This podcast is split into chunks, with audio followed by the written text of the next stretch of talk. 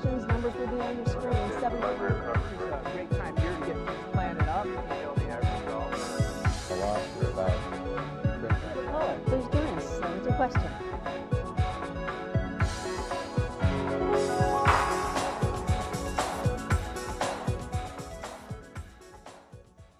Hi, I'm Shelley Irwin. Thanks for joining us for Ask the. And joining us tonight, we have the experts Roy Shaw, Meredith Miller, Dr. Michael Olgren, oh, all members of the medical field in their own respects. Let's see how these first responders respond to all of my questions in the special edition. edition. So thanks, of course, for joining us tonight. All right, this is called the elevator pitch and how you spend your day and how you are an emergency responder. Let's start with you, Dr. Olgren. How do you spend your day? Well, uh, when I come into my shift, I usually will take report from the physician ahead of me. They may have a couple of patients they haven't been able to finish up quite yet, and then once I've learned about those patients so I can finish up their care, I pick up the new patients that are inevitably waiting. And it's taking care of whoever comes in, whether it's a child with a cold or someone who's been struck by a vehicle. Yes, so you're hanging out in the emergency room. Yes. St. Mary's, good institution. Meredith, uh, are you driving the ambulance? I do, I do. So my day typically starts off, I pick up the ambulance and basically from that point on we respond to 911 emergencies and non-emergent calls for the duration of our shifts. Right. Roy Shaw, Bertie tells me you're retired. I still keep my license, license current and all my continuing ed. Um, it's great being a paramedic. I actually worked uh, with Meredith at, at AMR for a good amount of time, and now I'm focusing more on uh, preventative education, obviously through basic life support, first aid, advanced cardiac life support education through e-learning. Um, but I guess the most exciting part of my job is actually responding to people's questions through a video blog that I do, and where they can ask me, and we can take some time to kind of armchair paramedic. What would you do to prevent it? What would you do to react to it? And how could we make sure that the victim maybe has another day tomorrow to live? So mm-hmm. that's how I spend most of my days, as well as being part of the team over at Pro Trainings. Yes. What's the role of a paramedic? Well, we respond to someone's home, to a scene. Our responsibility is to stabilize and to transport or intervene the best we can and to transport them as safe as we can to an emergency room department so they can be further treated and evaluated. Dr. Olgren, who makes up your team? I trust uh, the paramedic is part of your team.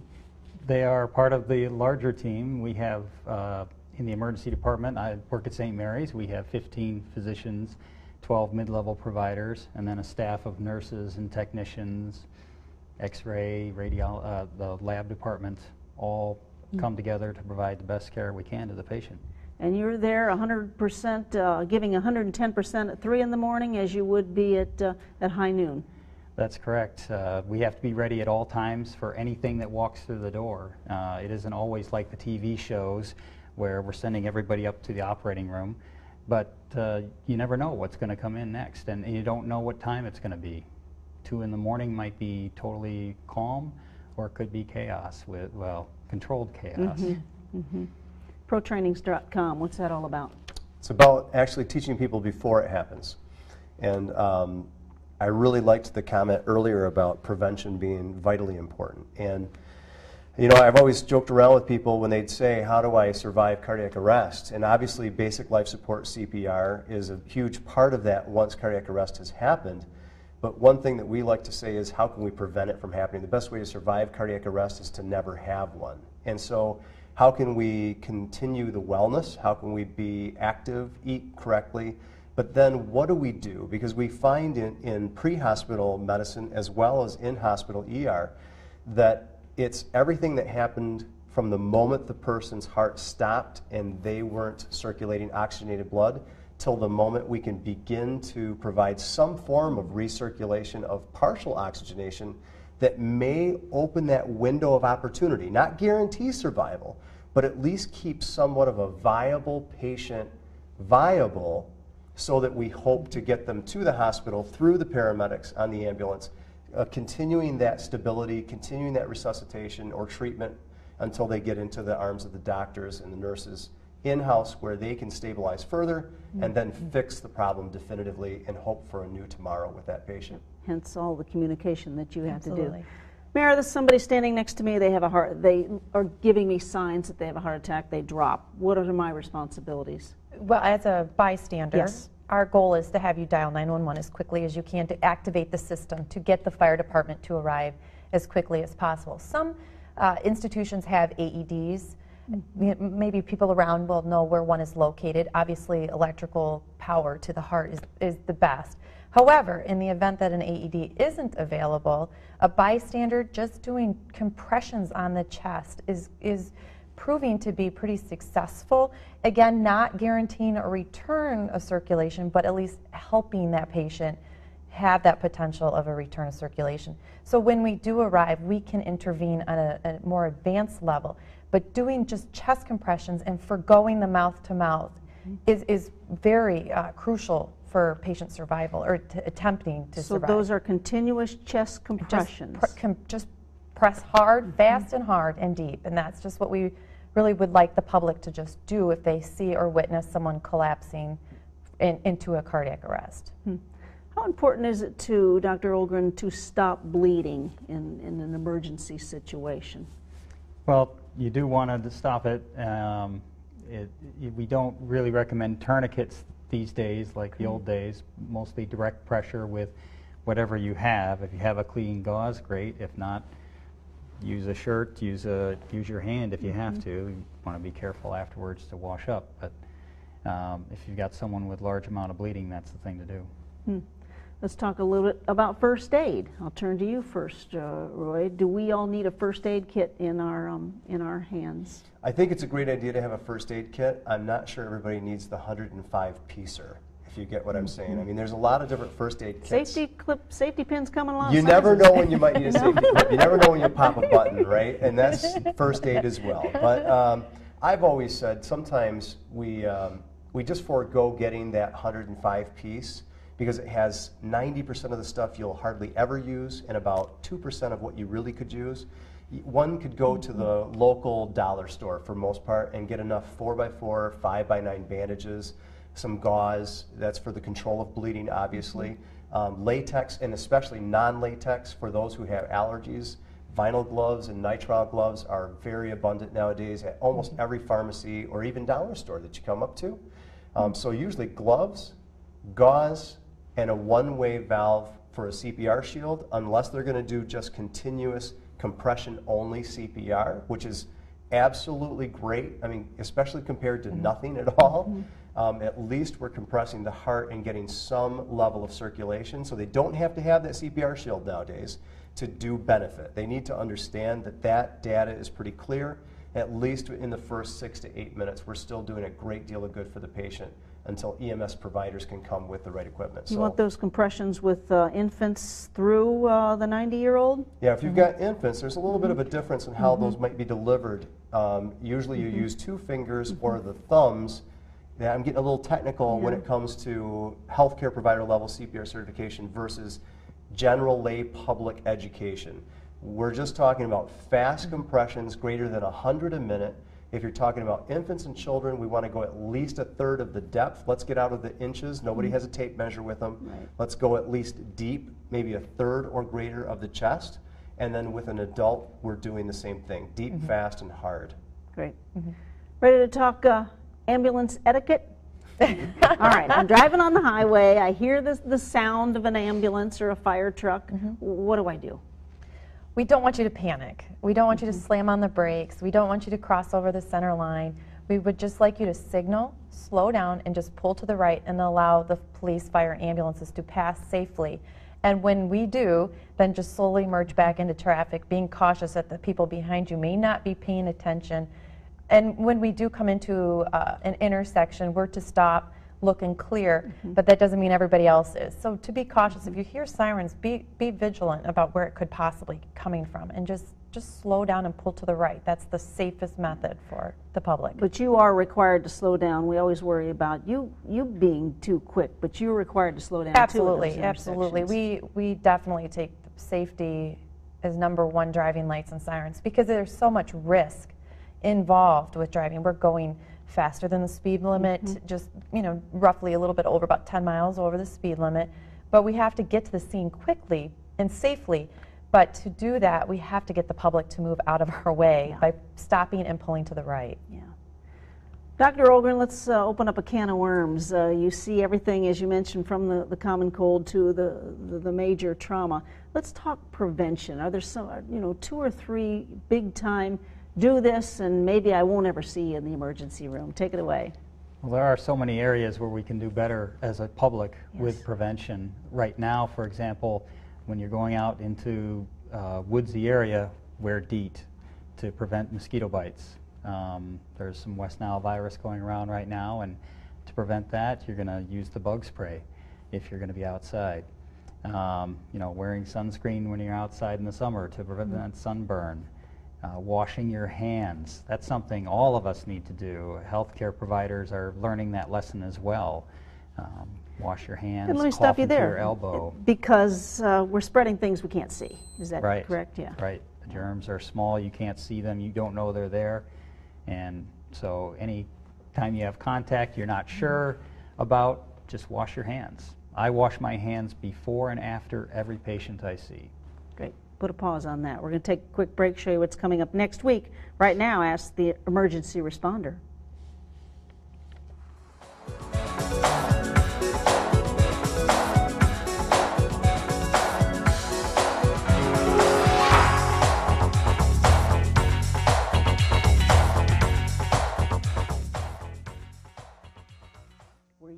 Scout? Were you a Boy Scout? Well, we're going to ask the Scoutmaster, so stay tuned for that. Right now, the emergency responders responding to my questions.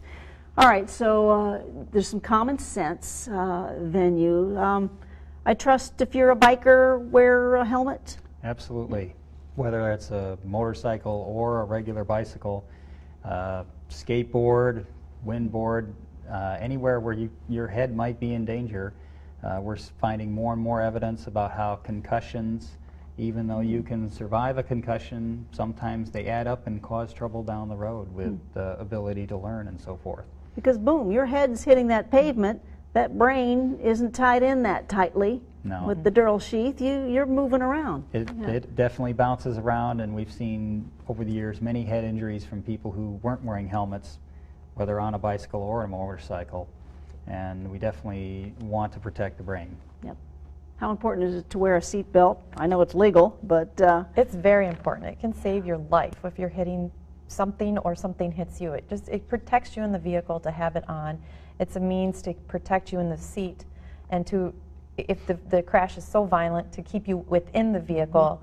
They're built the cars are built to uh, keep you safe in the uh, the compartment. Right. We don't want people to be ejected, so it saves people from being ejected from the vehicles if they are wearing their seatbelts.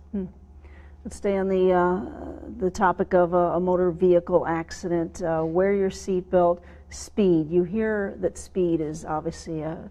You also hear that cars cross the median line a lot. Why does that happen? Not to There's a lot of distractions in the vehicles between the radios, the cell phones, text messaging, which is obviously not mm-hmm. legal. But there's just so many distractions, and the drivers, I don't think, are putting driving as number one when they get behind the wheel. And I think it's putting a lot of the community at risk when they're picking up their cell phone and using it while they're driving. Hmm. and the jaws of life. What are these? That's a tool that the fire department will use if somebody's entrapped in their vehicle that's been severely damaged in the crash, and it just helps pop doors, spread the spread the doors so we can get the patients out. Yeah. Roy, um, I understand we can learn CPR first aid online. Absolutely. Yeah. You know, we and who can should and who should be learning this? Everybody should be learning. Yeah. Um, as soon as they can understand, we have records of children doing really great CPR on, on their parents or on their grandparents before we arrive and it making a difference. So, yeah, there's some size differences there that might affect that, but at least they're trying and they're going to feel better knowing that they tried to do something. Mm-hmm. One of the messages that I try to get out most of all is to think more about possible emergencies before they happen. Mm-hmm. I think sometimes we just don't pre plan whether that's getting out of the house before a fire, whether that's going and getting a ladder and having it nearby the frozen pond when you're ice skating mm. so that you can extend something out to them to draw them in if they break through the ice, all the way through to carbon monoxide testers. Um, You know, uh, if somebody's starting to have angina, which is chest pain that's um, vague in nature, it comes, it goes maybe, um, but they can still function. All of these things are telltale signs that we should be thinking about what would I do if these things happened? Because in most cases, the biggest enemy we have is that people don't do anything. It happens, they freeze from panic or fear or anxiety, and then there's a long delay before they activate EMS, before they start first care, or, and, and basically by activating EMS, they, even if they don't know what to do because they didn't go online to get even the basic awareness level education that's free um, through watching CPR and first aid videos, um, they can be talked through it with the help of dispatchers who are trained and qualified to do, to do that very well. Um, they can bring a lot of peace to that family. And um, I guess the other part is understanding that when they try something, they can't make it worse. They cannot make it worse. They can only make it better unless they're violently trying to do something wrong. So, fearing that if they get involved with a loved one or even a stranger and they're going to get sued, which we have a Good Samaritan Act to protect them from that, um, that they're going to hurt the person, they, you can't hurt a dead person, you can only make them better. Um, that they're going to catch a disease, well, now we can do a lot of things without ever coming in contact with blood and body fluids to help. Mm-hmm. Um, none of that should get in the way of them caring enough to call and then doing what they can do. But preparation, mm-hmm. training ahead of time is going to be the key to that success. Mm-hmm. You witness an accident. Uh, obviously, we're all calling 911. What's the other responsibility, Dr. Olgren, of, of, you know, say there is a car that starts to burn or someone is uh, yelling for help inside the car? What, what's, what's the action item here? Well, every person needs to make their own judgment about what they're capable of doing. Uh, for someone who's had training, um, they may feel more comfortable about potentially trying to remove someone uh, from a burning vehicle. But that, that you don't want to put yourself in danger. There, a dead hero is not really any good to anybody either. So definitely call 911 first and then assess what your capabilities are. If it's uh, a rollover car accident and you know maybe you can best help the scene by uh, parking your car to protect that vehicle from other oncoming vehicles. There's a lot of things you can do that are not necessarily putting yourself at risk uh, in that kind of a situation. Meredith, is there constant communication once you get that signal from 9/11 that there's been a, a car accident? Are you co- in constant? I mean, what's happening in the ambulance as you're traveling to that accident? Depends the severity of the accident. Sometimes the dispatchers are aware of how severe it is based on what the callers are saying to them. Uh, so we're mentally preparing what resources do we need to get, how many patients do we have, and we're trying to plan it out before we get on scene. So when we get on scene, the decisions or have started to be made. Uh, once we get on scene, we evaluate what the what the situation is. If we need to call the helicopter in or additional ambulances, we go ahead and do so. If there's a lot of people involved, we'll alert the hospitals and inform them of the amount of patients and the severity so that they can get prepared long before we are even ready to leave. Mm. How do you determine which hospital to go to? A lot of times it's patient preference, or depending on the problem that the person may have. Some hospitals have facilities that others do not, so we would have to go to that facility mm-hmm. where they would be best treated. Also, we go by closest, most appropriate to hmm. the what to the hospital. Yeah. Dr. Olgren, you brought this up in the beginning. You might see a, a, a bad cold come through the emergency department. You might uh, obviously see the worst case scenario. What, what's, your, what's your education to us here? Well, I mean, everyone should use their judgment. I am not one of those that would discourage people from coming to the emergency department. I feel that i- if you don't know, you don't know. If you're concerned about yourself or a loved one and you can't get in to see your primary care physician or a clinic, then you don't have a lot of choice. I, you know, you, you go again to the level of your training and uh, first, if, if you have, if it's not an emergent situation and you have a doctor to call, definitely call that doctor or their service, and they oftentimes will give you advice. They may, will listen to your problem and say, well, you know that that sounds like it's more than what we can take care of. You're going to have to go to the emergency department. So I know there's some people that speak out against, you know, people who shouldn't be in the emergency department, but I. I don't ever scold anyone for coming to the emergency department. They're trying to do the best that they can for themselves or their loved ones. Hmm. You must be uh, up on this, but are you prepared for worst case scenarios in our area with any type of you know, We do- triage necessities, etc. cetera? Mhm. Oh, yes. We do extensive disaster preparedness. Uh, we have a committee that meets monthly. and we go over various scenarios. You know, if there were a tor- tornado, if there were a uh, large bomb, if there were a factory fire, all kinds of different situations uh, that could come up, and we prepare and we practice for them twice a year or more. We have drills where we'll have mock patients come in, oftentimes college students, uh, and we'll pretend how would we handle that uh, influx of volume. Meredith, obviously you must have to have training drills and our We do- people are. We sometimes will participate with the hospitals. We also will do triage tag day, so we can get comfortable Mm-hmm. using triage tags. What those are, are there's a major casualty, there's a lot of people involved. We'll tag people so that the res- other responders know Mm-hmm. the severity of a patient. And when they go through the system from the scene to the hospital, they can stay categorized. Then again, people can change their category um, from critical to not not so severe. But they are the tags are just a great nonverbal communication between responders. So we practice with those as well, as well as doing mock drills. At the, you know, we do them at the airport. You know, we've done them at the Van Andel Arena Right, before to right, right. practice. That's the reality. Roy, uh, let's let's talk stroke. We haven't gone there yet as far as uh, action items when we feel a loved one might be having symptoms of a, a stroke. Sure. I think one of the greatest things is for people that are close to that individual, whether they're friends, family, or strangers, is being more aware of the signs and symptoms. So, weakness, stuttering, not being able to formulate their sentence structures. Um, strokes take on so many different um, signs and symptoms, it's unbelievable. They can be extremely minor, um, they can be just, uh, you know, everything from just kind of not feeling right um, all the way through to literally going unconscious. And it can depend on whether it's a blood clot or a plaque clot or some other type of emboli, um, all the way through to a, a bleed or something like a, a hemorrhage or you know an, an aneurysm. What we do though is oftentimes tell the community it doesn't really matter that you can't diagnose what it is or how severe it is. You know something's going on. So, as doctor was saying, don't hesitate. Activate EMS. You can always have them get there and say, you know, this wasn't quite what we thought it was. I think it's safe. They seem stable. Um, I understand you were scared. Go ahead and drive them to your to the ER. We think that's okay.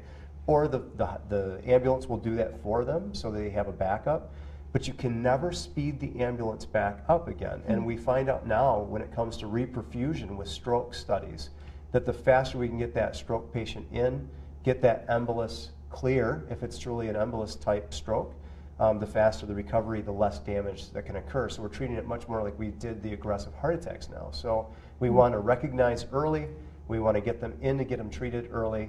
And as I always say too, don't do it yourself. The ambulance gets you straight into where you need to go. Um, we can ask permission to go through red lights and go around traffic jams. You can't do that in a car. And you don't know where the roads are blocked. We do, in the ambulances, have that privy to us. What roads are closed? Where do we need to go for alternative route? So let's stop driving those people in ourselves unless the doctor or the paramedic says to, um, and uh, get them in for treatment or at least review to make sure it's not something serious. All right, just a couple minutes left, Meredith. What else do you need to share? What does the public need to know that's going to make your life easy? I think a lot of people are real hesitant to call 911 when they're just not certain. A lot of times at 2 in the morning they don't want to wake us. Well, we're awake. We're, we're there. We're ready for it. And even if it's something that just might seem a little minor to you, we want people to dial 911. We want we would like to be there at their home or at their scene um, helping them and just helping them process through what they're experiencing and to make the right decision for them. And we just really would like people to just to dial 911 if they have any any doubt. Yes. Dr. Olgren? Well, I just would re-emphasize the stroke. That's something that we do have something to treat people with now. Uh, with uh, we've got a new medicine, kind of a clot buster, if you will, and other uh, interventions that can be done. So, again, if you see a family member who uh, the most common thing is they're going to be weak on one side. They'll drop things out of their hand, or their face will droop on one side, or they can't say words, or they're slurring their speech. Those are the common signs. There are others, but if people re- recognize that and realize that's time sensitive because we only have a few hours where we can give the medicine. Yes. Find you at St. Mary's, yes? St. Mary's, yep. Not that I want to be your patient, Oh. but uh, you know No, I that's where you'll be. Where do we find you? I work for American Medical Response. Great. So thank you for what Thank you, you. do. Thanks. And how do we find out about Roy Shaw and his team? Our training is free, everything from basic life support all the way through advanced life support. And uh, all of our basic life support, CPR and first aid is free. So visit us online at protrainings.com and you can find any of our videos for free because we just can't put a price on life. Great. Well, that's a good way to end. Thank you all for what you do. Thank you. Thank you for watching.